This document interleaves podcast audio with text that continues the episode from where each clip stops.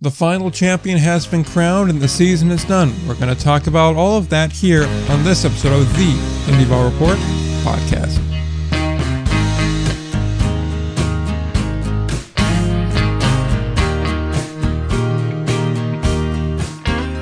All right, we are back again. Episode number 137 of the Indie Ball Report podcast. I'm Nick. He's Will. We have a champion in the Atlantic League. What we don't have is any more independent league baseball for 2021, and that is rather unfortunate. Yeah, it's sad, but all baseball seasons have to come to an end.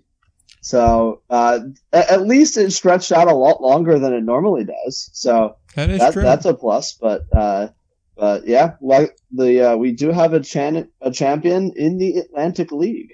Yep, and we are going to talk all about that champion right now on this episode. And that champion, of course, would be the Lexington Legends, who won the Atlantic League Championship Series in four games, three to one over the Long Island Ducks. The Ducks made their fifth straight Atlantic League Championship. However, uh, they were unable to come away with the victory in this one.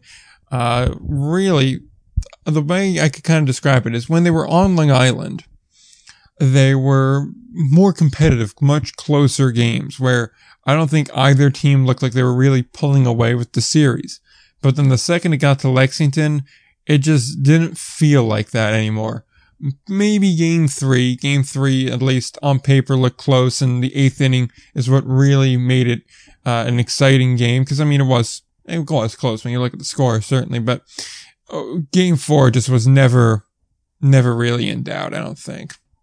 Yeah, and I think that this really just shows how powerful that Lexington offense is. And the funny thing is, is during that West Virginia series that Lexington was playing, Courtney Hawkins, despite having an awesome season, really didn't get going at all in that series, and then just just absolutely caught fire in this Long Island series. And uh, the Legends lineup with him on top of his game, I mean, it just wasn't fair. Uh, and the Ducks were able to hang around at home a little bit, but once they got once the series shifted uh, to to Lexington, um, and it, the Legends were able to to uh, they were able to pull out that game three.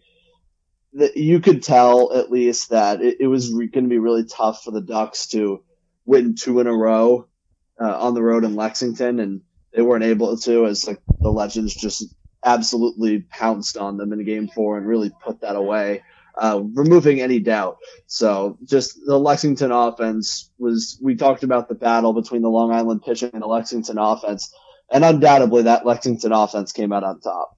Yeah, but in hindsight, when I said I believe that Long Island was a more well-rounded team, I still do think in a sense they were more well-rounded, but I think the critical thing I forgot to really factor in was how much of an offense-driven league that the Atlantic League really became this Right. year, much more so than in years past, where really this year Lexington found the key to winning, which was get the best hitters you can, then just find two or three really reliable arms that you can go to, bullpen or rotation wise, manage them well, and just fill them out with a bunch of other capable arms. They don't need to all be grade A type players, but as long as, you know, grade C, grade B, they'll manage to do the job because, I mean, in a league where an ERA sub five is viewed as like this amazing effort, Yeah. it, it really distorts all sorts of notions. And I think you, a lot of us, including myself, really had a hard time wrapping our heads around it the whole season. And you mentioned Courtney Hawkins. I mean, it, the dude went off. It- obviously, he's the series MVP. I'm not sure if they officially announced. I believe they said so. They did, yeah. Oh, and they announced. Yeah, I I know there was some confusion about that, but two for four, then a two for five. I believe then he went 0 for 3 in game three, but then he well for made up for that in game four when he goes three for five, scores three runs, drives home five runs. I don't think it's uh, going to be anyone's surprise who the last player of the week is going to be in this week's uh, weekly roundup uh, one bit. But yeah, the, the Lexington offense just was too much to overcome in the league that really was saturated with a lot of offensive talent.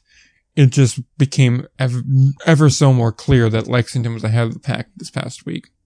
and it's a much different league this year than it has been in, in years past where we can talk about like pitching and stuff like that because even though Long Island had a had the best pitching in the league undoubtedly yeah um it was pretty it's not like their pitching was good uh, just because they were the best in the league doesn't mean it was necessarily good so uh, Lexington even though a lot of their arms struggled they got they they got some some quality innings out of the guys they needed. I know the game that, that I was at in game one on Long Island, uh, the, that, middle, that middle relief group for Lexington that they really had been struggling to find, uh, for most of the second half really showed up. And that made a really big difference for them. And to, when you know that you're not going to win any, uh, pitching duel type games, I mean, you can make the argument for game three, uh, with that great, uh, with Scott Harkin on the mound for the yeah. Ducks. Uh, but just just overall, I think just this year was weird in that sense. Uh, and again, the Lexington offense just, just way too powerful uh, for the for the Ducks to overcome in a series that you know it went four games, but uh, it wasn't all it wasn't all that close in a lot of ways. Uh, but and they could the Long Island could be a, certainly a more well-rounded team overall, but I think in a series when you just match them up, uh, I think Lexington's uh, lineup one to nine was was too powerful. I mean, you look at and I know Tillman Pugh uh, was injured at the end of the series, but uh, their game one lineup where you got Ben Aklinski hitting eighth and Tillman Pugh hitting ninth, two guys who hit over 25 home runs and drove and both drove in over 100 runs, and they're your eight and nine hitter.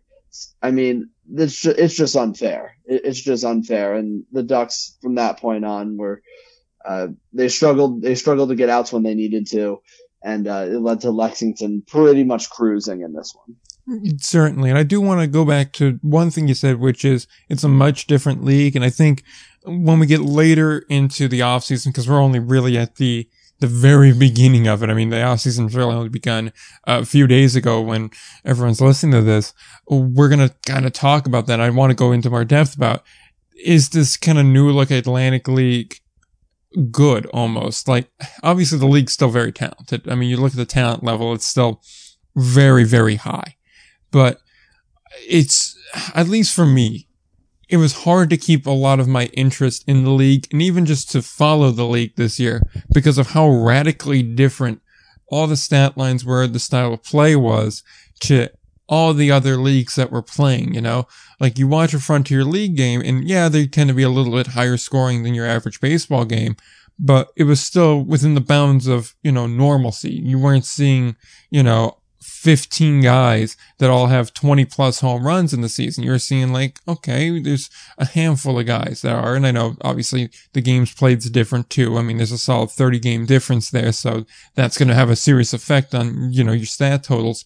But even like the American Association, which is probably the closest comparison you could make to an Atlantic League, just felt like a more compelling league to watch and to follow. It felt, as weird as it is to say, more like baseball. Just because, well, yeah, they had some gaudy power numbers too, and they had some really solid offensive producers. It just felt like a more well organized league where, you know, having pitchers with an ERA under four was not like this abnormal thing. It was like, yeah, every team's got a handful of guys that are really good at pitching. And I just, I do wonder, like that kind of general feel of the league. Like obviously what's done is done. And obviously, you know, teams that found a way to, you know, adapt to this kind of new look Atlantic League as it almost is, you know, did well. Lexington being the poster child for that it just it's something that I do think later on I, I want to go back to and just talk about because it is such a different league and like I said it's not all for for the worse but it's also not all for the better almost you know right I, I think that a lot of the rules were were kind of formed around the idea of trying to create more offense. Now, I don't know, I don't think there's evidence to support that the rules were the ones that made this change because I do think that let's say there weren't any rules involved, I still think this might have been inevitable. Yeah. I, I don't honestly don't know if uh, I mean we talk about the the new look Atlantic League. I think this was inevitable no matter what, and I, I don't think the partnership or the mound being moved back really had a whole lot to do with it because it kind of did seem like the mound itself that that had a pretty minimal impact on uh, on the games itself. You you kind of hardly notice it at the end of the year, and to be honest with you, it it's not it's not like it had its intended effect. It kind of just had no effect. Yeah. Um, Well, outside of creating a whole hell of a lot of controversy and bad press around it and creating a major Yeah. headache for the league, it did do that. It's very successful. Yeah, yes, certainly. Uh, and I, I- do think that it's going to be an issue that the league is going to have to address because a league without quality pitching uh, is not going to be as popular among a lot of their around a lot of their hardcore supporters. I mean, attendance was down across the league. It probably has a, a little bit more to do with COVID than than the quality of play, uh, but I definitely do see your point when you say that, that you know the Atlantic League is a little bit tougher to tougher to follow just because uh, I mean the games were so long and like game like game and not to say that like I'm a huge like pace of play guy because I'm not, but when game one of this series took just under four hours, game two took a little over four hours, I believe. It's it's tough to get people to lock in and stay at the one stay at the games for that long, and two watch the games to stay engaged even when they're not there, and that's with with with a game that's that long. Uh, and I, again, I don't think that's a rule. That's I don't think that's something that rules are going to fix. I think that's something that that rosters are going to have to fix. So I, I think that's when uh, the Atlantic League is going to have to go back to the drawing board. And I mean, because you never saw this many guys who were coming, at least on the pitching side, straight out of college, right? Uh, like straight out of college, like pitching on Saturdays or Sundays. I mean, in the case of Kyle Murphy from Southern Maryland, pitching Friday nights for Northeastern and sometimes against my school, Hofstra, and then a couple months later, you're pitching in the Atlantic League playoffs. That that cannot be good for the league. And I'm not saying teams had any uh, choice in that. I think they were just taking who was available. But uh, that's something that, at least for the future of the league, that's going to have to change if they want to restore. Uh, if they want to restore what reputation they had before all this as being the premier independent league in uh, in in all of uh, in in the U.S. And I know that's a long that's a long answer to Yeah. that to a pretty short question, but But uh, there's definitely some things they're gonna have to look at. Yeah, but it is a, an in-depth answer to an important question there. And I mean, guys like Kyle Murphy have traditionally been more frontier league type players because Right. that that's more of a league for younger guys. I mean, hell, even a pioneer league, which apparently I'm supposed to include with the major three independent leagues now, least according to some folk on Twitter. I don't think they're quite there yet. I think even though we're going to talk about the pioneer league probably later on, I- still think they're a couple of years away before I can really kind of include them into the mix, but that's neither here nor there it's still weird to see these kind of younger guys pitch in an Atlantic League that traditionally is catered to those more guys that have the bare minimum double A experience, but mostly triple A and some former major league experience as well. That that's kind of been the bread and butter of this league for a while and kind of been the draw. And obviously that's changed. And I do want to cut them a little bit of slack when it comes to the pitching too, because I mean, we saw a lot of pitchers get their contracts purchased this year from across independent league baseball. So when you're losing like two guys a week, it's really hard to kind of keep refilling it. And there's only so many guys you can go to. And it's going to become a problem fairly quick. As far as the pace of play goes, the times for each of the games, game one was three hours and 52 minutes. Game Oh, two, yeah. w- Yep. Game two was three hours and 25 minutes. Game three was three hours and 14 minutes. And then game four was a brisk three hours and one minute. So all over three hours. I think if you can keep them all within that like three and a quarter hours long range, it'll be fine. But you can't have games go three and a half or even in the case of game one, which you were calling Will, uh, Uh-huh. four hours, which I imagine I that was was running- fun. I'm not gonna lie. Like near the end, I was kind of running on fumes.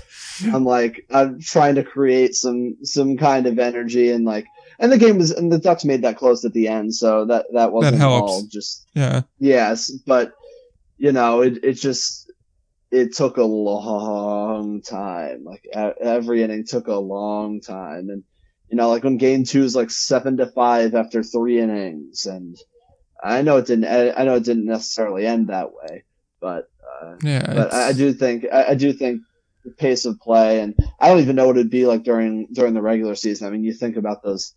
Uh, you remember if you remember that uh, Oh. Lancaster Gastonia game from earlier in the year, oh that, yeah, or Lancaster York games that are taking four hours. yeah. For the Lexington Because no games against Gastonia too, the Oh, ones yeah. where Lexington puts up 19 on them. It's like Yeah. this. It's just not not good. I mean, you start getting into Pioneer League territory when you start putting up these numbers, and that's something that, admittedly, I'm not gonna lie, went against the Pioneer League and me taking them seriously. I'm like, look, in some of those games, 25, 30 runs were getting put up on the board in the Pioneer League, and I'm just thinking this is. It's hard for me to take this kind of a league seriously when that kind of offense is coming here. Yeah, And- and, even and even in its affiliated days, the Pioneer League was very hitter friendly. Not necessarily because of the quality of pitching, just because of the atmosphere that they played in. Yeah. Uh, but but you know, like some of the scores we saw in the Frontier League were Oh, were, Pioneer were League. pretty. Oh yes, Pioneer League, not Mhm. Frontier League. Yeah. Silly me, but uh, yeah, but the the point still stands. Yeah. I think that's that's not a ter- not the territory the Atlantic League wants to be in. And Mm-hmm. hey, I think we uh, I think we uh, like we saw the American Association have a very successful season, and at least the most normal Yeah. league. I think you could you could certainly say.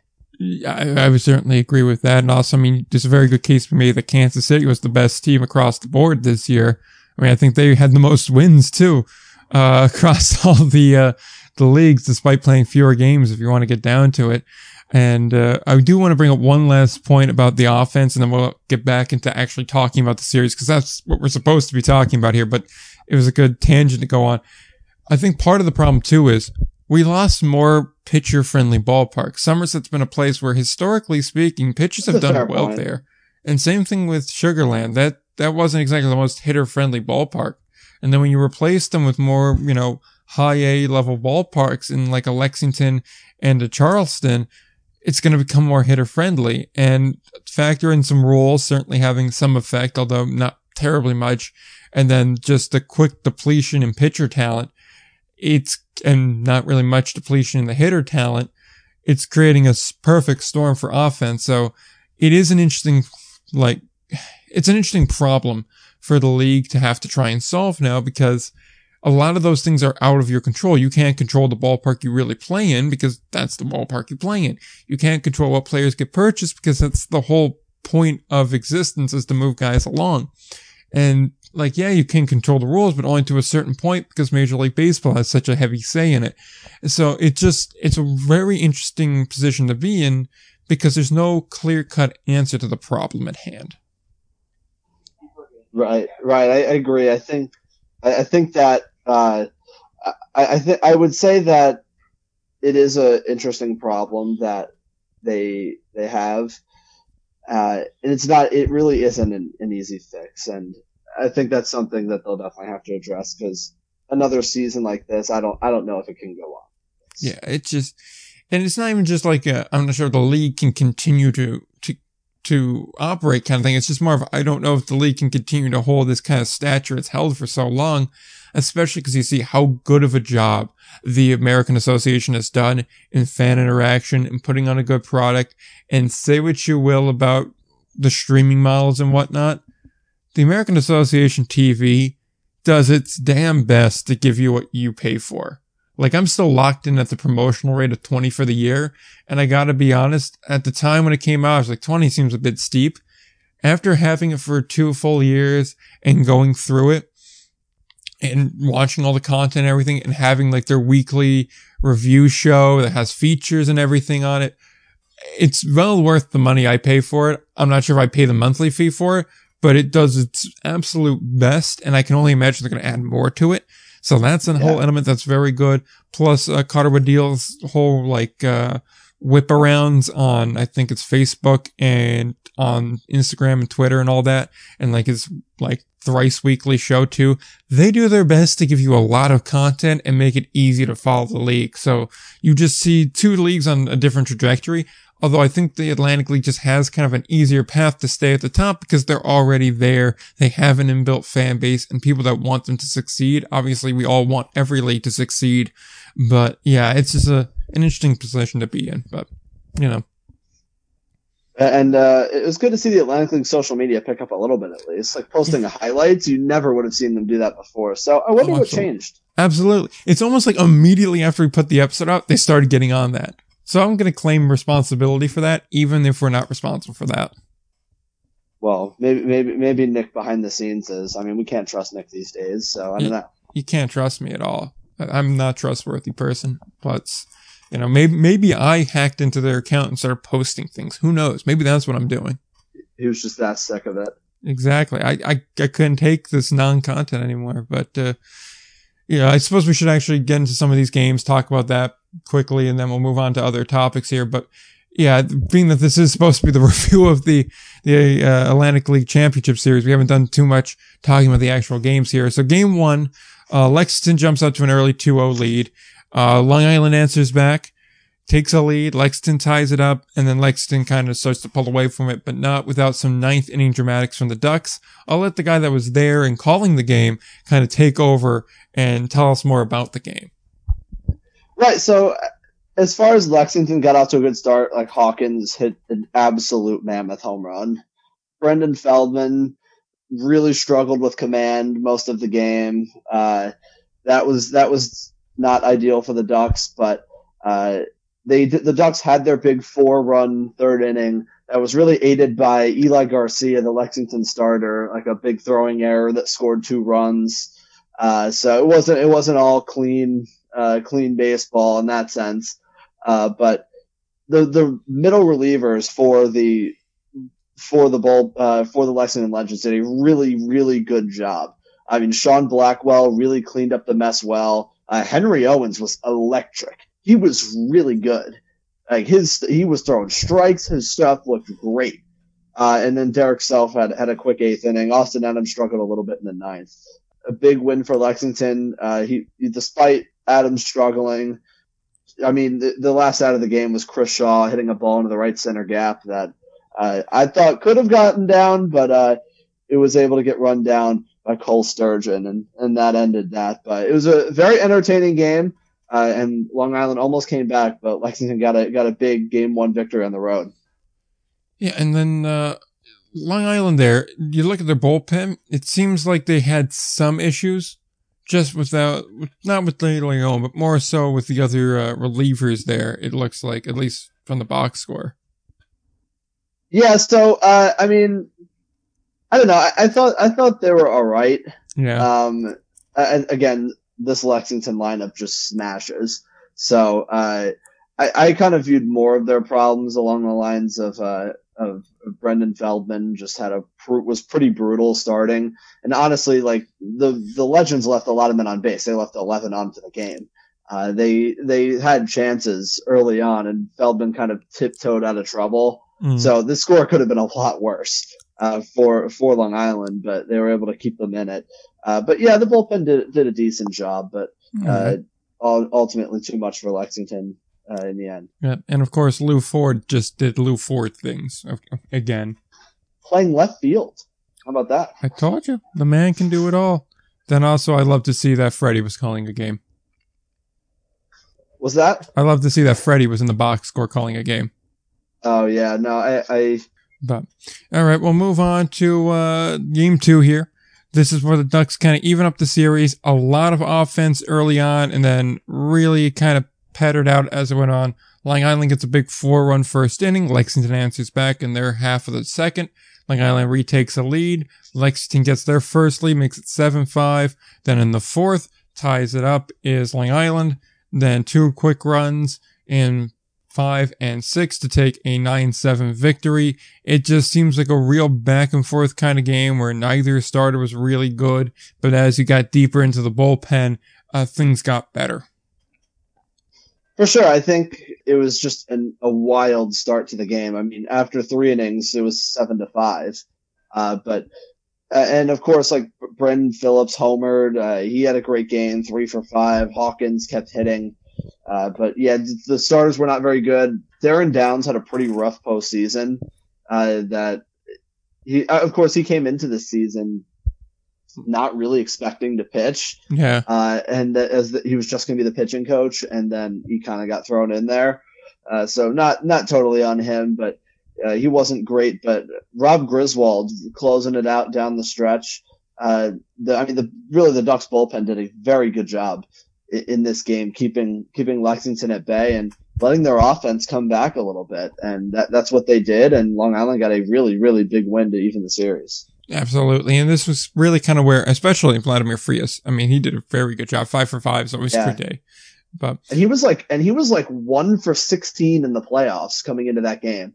Like he was, he, he was pretty rough coming in yeah. and he just, uh, everything started to fall and everything started to click for him. And uh, that was big for Long Island. Oh, absolutely there. And it was at this point where I kind of felt like, okay, I'm going to be right. It's going to be four games. Long Island, they got this. And then we get to our game three. The sh- the scene shifts to Kentucky, and we start to get better performances out of the starters. Harkin goes six innings, three earned runs for him, so not a bad start. JJ Hoover does a fantastic job of six innings of four hit ball, only one earned run that comes across here. And this game started to get a little bit more uh, interesting, I think. Long Island and Lexington, not much scoring going on really throughout the first five innings. It's 1 1 going into the sixth when Lexington gets their two. In the bottom of the sixth, seventh inning, no scoring. Eighth inning is where it gets crazy. Long Island answers back, ties it up. Then Lexington puts up a three piece to take the 6 3 victory in the ninth inning. All in all, a uh, less offensive driven game than we had seen more pitching performances here. Self obviously not as good blowing a save, but getting a win. So it works out there. But all in all, a lot more, I think, even keel kind of game, more of a traditional Atlantic League style game. Yeah, thank goodness we finally got some good starting pitching in this game. And you, you kind of figured um, with the major league veteran JJ Hoover and Scott Harkin in this game, a really good pitching matchup. And that is what we got. They both pitched very well over over six innings. Uh, but that big uh, that that big explosion. It was a tight game throughout. I mean, Davidson Romero, we know his postseason heroics, a dramatic eighth inning home run uh, to tie the game at three, and then uh, and then in the bottom of the eighth, the the legends kind of really took it to them. I mean, a, a Ben Revere double, a Baldoquin single, and a Silverio single uh, kind of made this one uh, not total, not totally out of reach, uh, but it was really a, a, great job by that Lexington offense in the bottom of the eighth inning um, against against the Ducks bullpen. And the the Legends bullpen, I mean, Derek uh, Derek Self struggled, but Austin Adams a nice bounce back outing. Uh, and their late offense uh, was they held the, the, the Ducks held the Legends offense in check for most of the game, but couldn't do it in the eighth, and that's what ended up being the difference.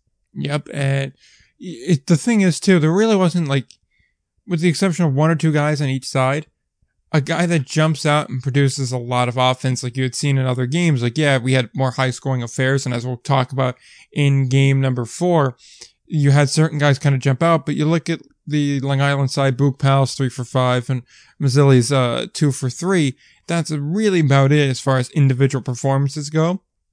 And on the Lexington side, I guess you could say Revere, uh, two for four, and then, uh, Juan Silverio, three for four, were kind of like your big producers. But outside of that, it's a lot of no hits, one walk, one hit, no real anything else coming from them. It just was a lot of timely, uh, hitting, I guess, from a couple of guys that really got the job done and that's how games are going to be sometimes, especially yeah. when there, when there is good starting pitchings. It does come down to that timely hitting. I mean, well, let's compare the sides in that then. Yeah. The Ducks one for six, the Legends four for eight. There's the game right there. Yeah. Uh, just being able to hit with runners in scoring position, and that's what Lexington, what they hadn't done on the road, they did at home, and they were able to come out with the victory.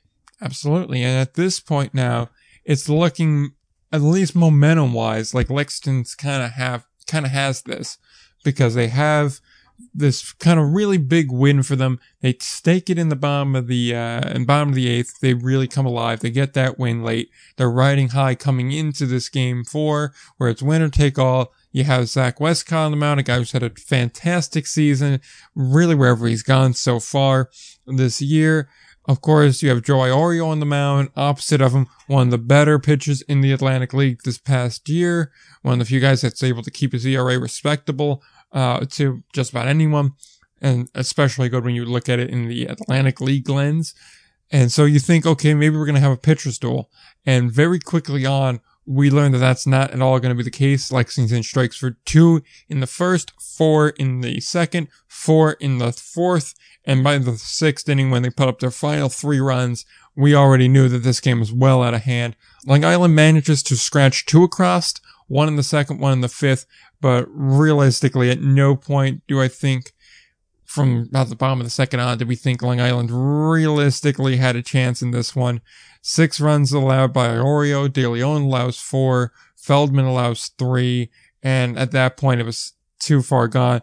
Westcott, on the other hand, goes seven strong, two earned, strikes out seven. Really solid performance by him. Rob Carson and Gibson both take care of the job of out of the bullpen for the Legends. And we had a Legends never say die victory in a 13-2 final for the Legends to claim their first Atlantic League title.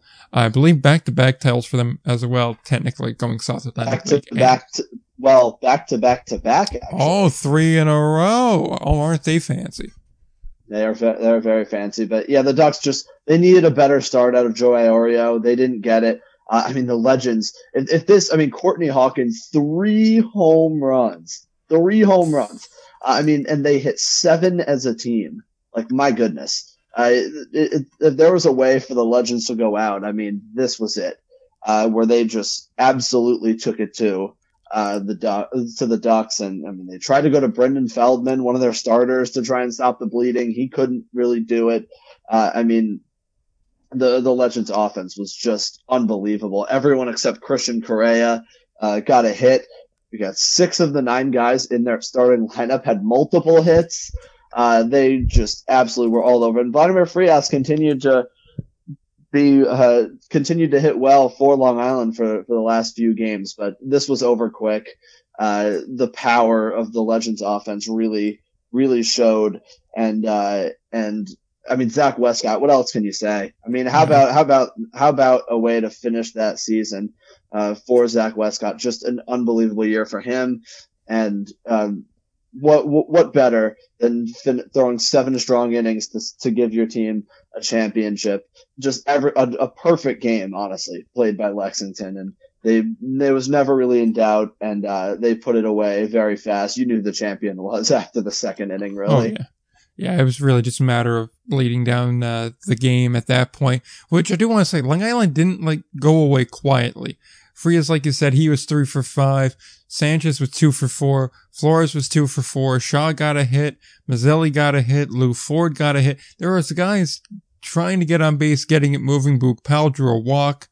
Uh, Romero drew a walk as well. Like guys were getting on base for Long Island. They just weren't really scoring. They just kind of got on base and then it was kind of just left there. I mean, two for 10 in runners in scoring position. It just really isn't it. And when you leave 11 guys on base, that's not, uh, not going to do it either. So Yeah. it's not really, it almost felt like this game was kind of like a microcosm of the Atlantic League season when you get down to it. You had sure. overwhelming offense taking advantage of pitching that was either stretched too thin or wasn't up to the task for whatever reason. And yeah, yeah, I'd agree with that. yeah, and that it's just like the perfect finale there. And of course, you know, that takes nothing away from Lexington. I mean, you hit seven home runs in a game and you have what, one, two, three guys that have three hit performances. I mean, that's um, outstanding in of itself. So, I mean, it's, it's really hard to be upset. I mean, like you said, everyone but Correa got a hit and scored a run. So it's, it's just an amazing performance. And like you said, Zach Westcott, I mean, just, just utter, utter dominance. He's definitely probably going to be the, uh, pitcher of the week this week in the roundup too. So, uh, Sure. fantastic job by Lexington. They earned that championship. Obviously, we've talked to a lot of guys from Lexington. We've interacted with a lot of guys from Lexington and they've definitely, uh, they're definitely good guys. They definitely deserve the win and they earned the win. So good on them. And I think that kind of closes the book on the Atlantic League season for 2021. Absolutely. Yeah. And so with that, after a half hour of talking Atlantic League, we're going to talk a little bit of Frontier League and talk about a little bit of news here.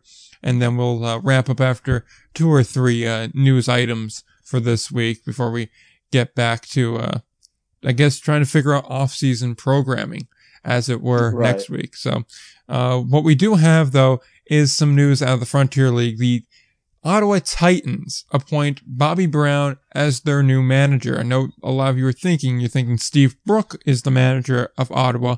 Apparently he is not anymore. Having read the article, it does not mention anything about uh, Brook leaving. I just kind of assume, I guess, that due to the border situation and the Titans not playing this year, Brook and the team parted ways. That's kind of going to be my guess. I just saw this really I was coming back from PA earlier today, so I really haven't had any time to look into it. I guess uh, I'll do some digging around that and see if I can't find some answers here. But Bobby Brown is the new manager. He is 47 years old, been a been in professional baseball as a player and a coach and other roles uh, for 20 years. He also was the manager of the Lincoln Salt Dogs for a good little bit. Uh, he had success there. I mean, uh, from 16 through 19, he managed to have a 52, 58, 51, and 40 win season. So while not the best 2019 season, winning seasons the other three. So very respectable there. He's really kind of an American Association guy, uh, coaching in Amarillo before that. And then the shortly lived North American and Continental Baseball Leagues also as well there. So all in all, seems like a solid enough hire. You know, a good manager. He has experience. He knows the the kind of upper brass, I guess, with uh, Sam Katz being obviously a Winnipeg guy. He probably played for Winnipeg for some time as well. He he just seems like a pretty good hire. Obviously, I'm still more of a Brook fan. I was a very big fan of that hire. I think we all were a big fan of that hire. Uh, I understand why that didn't really work out. If it's just a matter of it just couldn't work out. But uh, yeah, he's the new manager, and good for him. Yeah, I think that it, it is disappointing, I think, for Ottawa fans that we didn't see what kind of team Steve Brook would be able to put together uh, in, in, with a in Ottawa, and I think that's somewhat disappointing. Bobby Brown does seem like a, a solid hire. I mean, very experienced in professional baseball. He's done all kinds of he's done all kinds of things. So, um, especially on the scouting uh, scouting aspect, so which you have to do a lot of in indie ball. Um, so, and he was also, of course, with the with the Lincoln Salt Dogs as well. So uh, very experienced in indie ball. He he knows what he's doing. Um, and it, it, seems like a solid hire. More in, uh, interested about Steve Brook. I mean, it, it, just says that he was on a one year contract, uh, but decided to move on. You know, I mean, it, it's interesting. I mean, I guess the one year counts even yeah. when they don't play. I mean, I guess that's a like, thing. He did kind of, yeah, yeah, because I mean, if he's hired for a year, he's hired for a year, whether or not they're taking the field, I guess.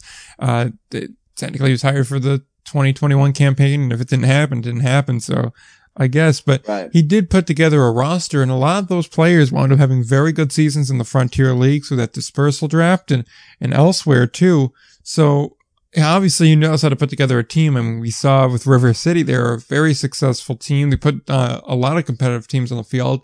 I mean, hell, their last season, they won a championship. So uh, I certainly think Steve Brook's name has to be added to a lot of open lists. I wonder if possibly going to Gateway is an option. They have an opening at manager. I wonder if even a Staten Island is a possibility yeah. too, because I mean, he's, he's got experience and he's done a lot with a lot of roster constraints being in the Frontier League. So you take away those constraints, who knows what can really happen, right? Yeah. Yeah, I, I, do, I, do, I think that's an interesting, uh, in, interesting point there. I think that, and you don't, you don't know. Maybe that's the reason that he's seeing that he sees a possibility for other jobs. Uh, uh, you know, especially you don't know what the come 2022, what kind of restrictions, what kind of hoops and additional hoops you have to jump through uh, mm-hmm. and so maybe he just thought it would be better if he either, you know, managed in Gateway. We'll see what other jobs open up. Uh, of course, with Staten Island as well in the Atlantic League. So we'll have to see. Uh, I think that, and, and you would think if there's another team added into the Atlantic League, I mean, because adding Staten Island, it makes nine. Yeah. Uh, so, so some a lot left to be figured out on that front. Uh, but definitely, in, I'm sure Ottawa fans are disappointed they don't get to see uh, Steve Brook. Uh, he's an, an, elite indie ball manager. I think you could probably oh, use that word pretty certainly pretty, pretty, accurately. He's a top tier guy, along with Mike Pinto, who's also another guy. Yeah. Uh, so I guess we'll, um, uh, he will be a, a highly sought after name, I'm sure. Uh, but uh, and, and, Bobby Brown seems fine. But uh, I, I, think the bigger news is uh, Steve Brook not being the manager and not getting a chance to build a roster in Ottawa, which really did, which really was at the time a slam dunk hire. Yeah, absolutely. There, and let's not forget too, the Frontier League now has to compensate for Southern Illinois going under as well. So that could even be a True. possible opening too. We don't know what's going to happen there yet. Yeah, that's a good point. Yeah. Yep. So on that note, we will go to another little piece of news here and we'll see how long this takes to see whether or not we'll discuss uh, the last line item here, which really is kind of a 50 50 here for the week.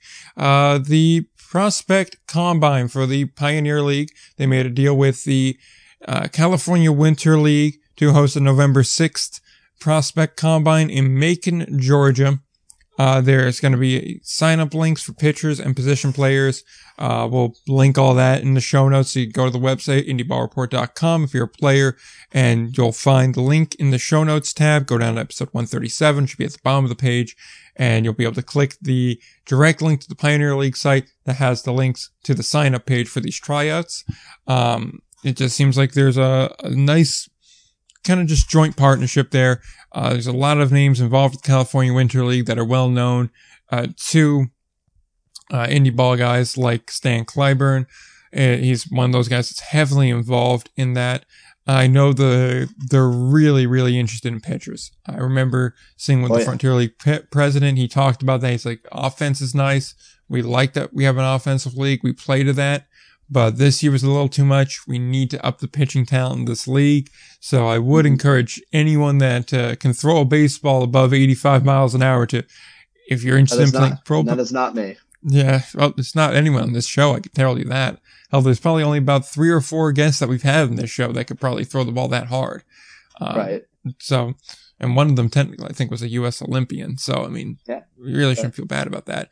Uh, but yeah, it seems like a good idea, though. Yeah, it certainly does. If you're got pitching talent, hey, give it a shot if you want to play pro ball. But yeah, I like to see these partnerships. Obviously, the California Winter League is where a lot of guys get signed out of. I know uh, Tillman Pugh was a former California yeah. Winter Leaguer as well.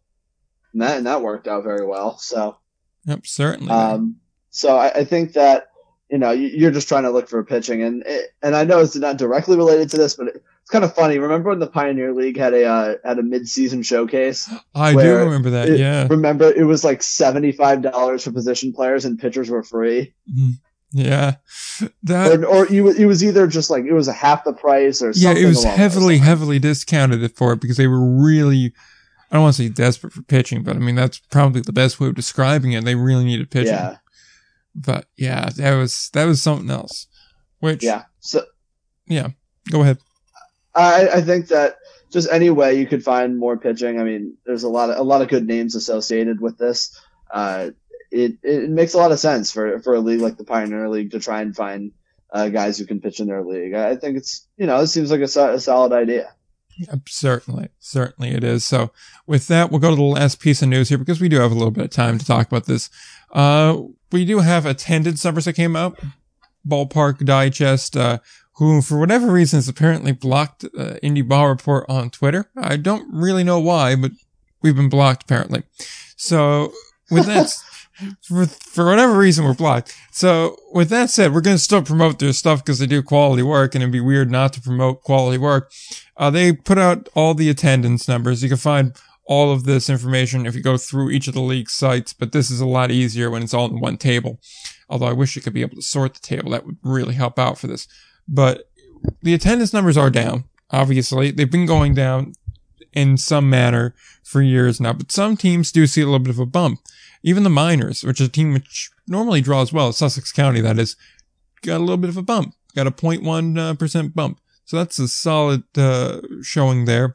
And the team that finished last in attendance on average, uh, when you take the total home attendance and then divide it by the amount of home opens, surprised me because the Cleburne Railroaders, a team that seemingly is promoting themselves constantly and had a very good ball club this year. They only drew a little over a thousand people per game, and that's with 55 openings. And I was very surprised by that. Yeah, I was surprised too. I, I think that it's interesting for them at least because they didn't have a lot of COVID restrictions. For example, I think for a team like Long Island, they still led all of partner league baseball in attendance by about a thousand uh, on mm-hmm. average. So they would have done better for if they didn't have to play at uh, uh, whatever the percentage yeah. they had to play at, the beginning of the year. I, I don't yeah. really remember. That was a what a reduced capacity. Sure, sure. So uh, I, I, think that that's just that's uh, it's interesting though for a team like Cleburne who seemed to have a lot of success. They're in Texas. They don't have to deal with a lot of those restrictions. So that's something that they'll that they'll have to figure out as well. I mean, a couple other things I definitely wanted to point out on this. Mm-hmm. Um, the Pioneer League is doing did a lot better as an independent league than a uh, than a affiliated league, and I would not have guessed that. Yeah, I certainly would have wouldn't have either. And like, yeah, their total attendance was down. Like, if you look at their like kind of total number compared to the other ones, but they saw the largest increase in the uh, percentage wise. They gained 0.17 percent. Uh, if I'm yeah. reading the chart right, yeah, they they went up. And their average attendance per openings, obviously they played the fewest amount of games, but they're second only to the Atlantic League. So they did mm-hmm. very well. I mean, yeah. they saw over a thousand or a hundred thousand extra people come through the turnstiles. And I was yeah. not expecting that from that league. I don't know. I mean, the Ogden Raptors, I mean, three, like 3,400 a game. Like, my God. Yeah. It's, it's great. Yeah, it really is. I mean, like, even if you want to start looking through some of the other ones, you have, uh, Great Falls, the Voyagers, 1,400 a game. You have Missoula, the Paddleheads at about 1600 a game. Grand Junction, they have about 1600 a game.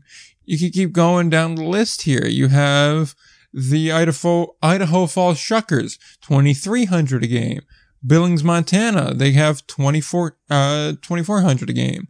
It just keeps going. Rocky Mountain Vibes, just under 3000 a game at 2800 a game. Boise Hawks, 26 it just keeps going. Like they they did a really really solid job here, and obviously Long Island's just the class everything. They're averaging about four thousand, ever so slightly over four thousand a game, and that is a reduction for them. But even still, they they did very well. And I just want to point out, Schaumburg percentage wise is nearly exactly the same. They only had about seven hundred less people come to games. That's something else. That's just kind of freaky how they're exactly the same essentially. Yeah, I mean a couple other things like uh, I mean Lexington and their move uh, to the Atlantic League, they they did pretty well attendance wise. I'm sure they would take that. I know they had big crowds for their two championship series games, up around 43 to 4500. Yeah. Uh, so certainly for October uh, in October indie ball on short notice, like yeah, that that's that's definitely a good sign for them, I, I think. Uh, I'm trying to see if there's yep. any other. Also, both of those being weekdays as well, Monday and Tuesday. That that hurts yep. your attendance too. Yeah, yeah, no kidding. So uh, I think that's certainly a good thing for them. You know, Tri City did pretty well as the first year in the Frontier League, uh, right around 3,400. Uh, of course, you can you you know you're gonna have some sort of reduction as far as from affiliated in most cases. I guess not the Pioneer Pioneer League. Yeah. Uh, but and as far as I'm trying to find wherever the uh, the West Virginia Power. So oh, there it is. Yeah, they're under Charleston, Charleston I think. Yeah. Yeah. So obviously didn't they didn't have a great first season attendance wise, but I think it'll be interesting to see if a lot of these bounce back uh, with COVID next year. And mm. I, I, everyone was pretty much down. We'll see if that trend continues because I mean I think in some places it won't. We'll we'll have to see. Yeah, and obviously, like Gastonia, they come in at just under 2,000 for their opening season. We're talking about averages here. Uh, total attendance doesn't really do as much justice. It's harder to conceptualize that. They're better than High Point too. High Point's kind of struggled here, but they had, you know, a little bit trouble getting the stadium ready their first year. Now COVID in year two. So I kind of cut them a break, although both North Carolina teams, you'd like to see, especially for the Atlantic League, that number go up because they are below the, the average in the Atlantic League. The Atlantic League's average is 2,500. they're at about 2,000 and about 1,900 a game. So on one case, 600 people fewer and the other one 500 fewer. So you'd like to see that number go up and get at least to 22 on both counts going into the 2022 season. I think that should probably be their goal here because I mean, there comes a certain point where you gotta stop making excuses for why high points attendance is down, especially when you're in a college town and you're in this supposedly really kind of up and coming city that has like this really energetic crowd. It comes to a certain point where it's like, okay, let's see if they can turn out regularly. Right. I, I do agree. I think, I think next year you, are going to have to see some movement in that.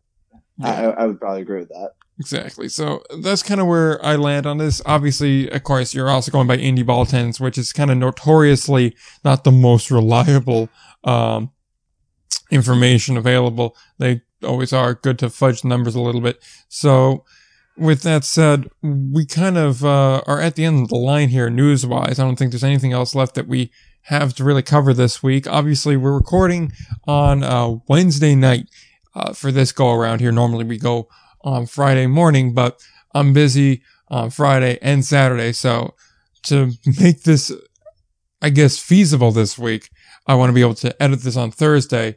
And then we're going to try and do a scheduled upload of this for Saturday. And we're going to see if that works. And if it doesn't, we're going to have a really fun time figuring that out on the fly. Oh, yeah.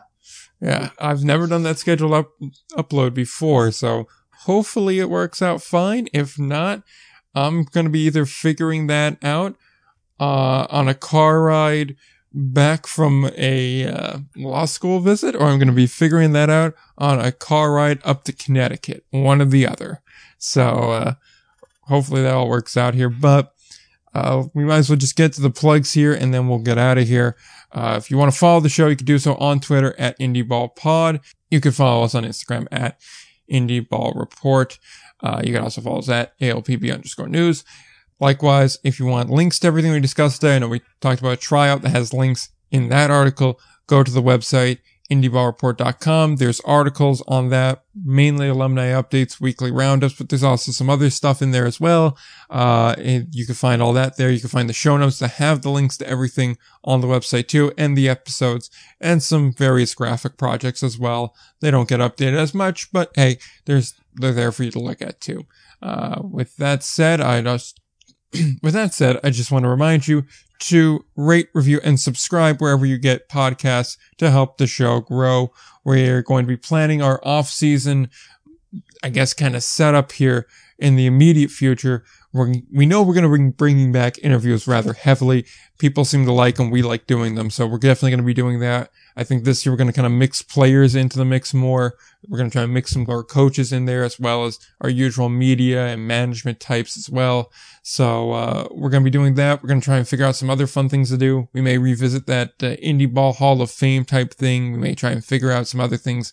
But uh, if you have suggestions, be sure to hit us up on the social medias we just mentioned to give them to us for the off season. And with that said, do we have anything else left to add?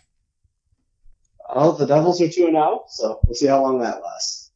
Well, that's disappointing to me, but you know, I really don't have uh, anything to add outside of I'm heading up to Quinnipiac this weekend, which is kind of the reason why we're recording when we are recording to see my North Dakota hockey play the Quinnipiac Bobcats. I have tickets to both games of the weekend series, the Friday and the Saturday. The Friday I'm looking at the law school and then seeing the game. The other one I'm going up with a couple of buddies to see the game and it's going to be a very fun time. I expect it to be about a 50-50 split in the arena between North Dakota fans and Quinnipiac fans. It's a battle of two top 10 teams. In fact, number six North Dakota and number seven Quinnipiac, if we want to get down to specifics. So really looking forward to that. And that will probably be my thing to add for next week as well. Uh, and I also do not expect to have much of a voice left on Sunday. So that'll be a, a fun weekend for me. I, that sounds. You've been talking about it for a while, so I, I hope. I hope it's a fun time. Hope North, North Dakota comes out on top. I'm look. I'm going into this with realistic expectations. A series split, and I'll call it good. I just don't want them swept. I don't think they will. I think they match up pretty well against Quinnipiac. And technically speaking, we're 4 0 all time against Quinnipiac, including a early season sweep of the Bobcats back in 20, 2006, a round one beatdown in the regional a handful of years back, and then of course the national championship from a few years back where they just kind of bludgeoned them to death in the third period and obviously took the national title, and that was uh, one hell of a North Dakota team that had like seven NHLers on it. But yep, looking forward to that. So, with that said, and nothing else left to add, don't forget to play ball.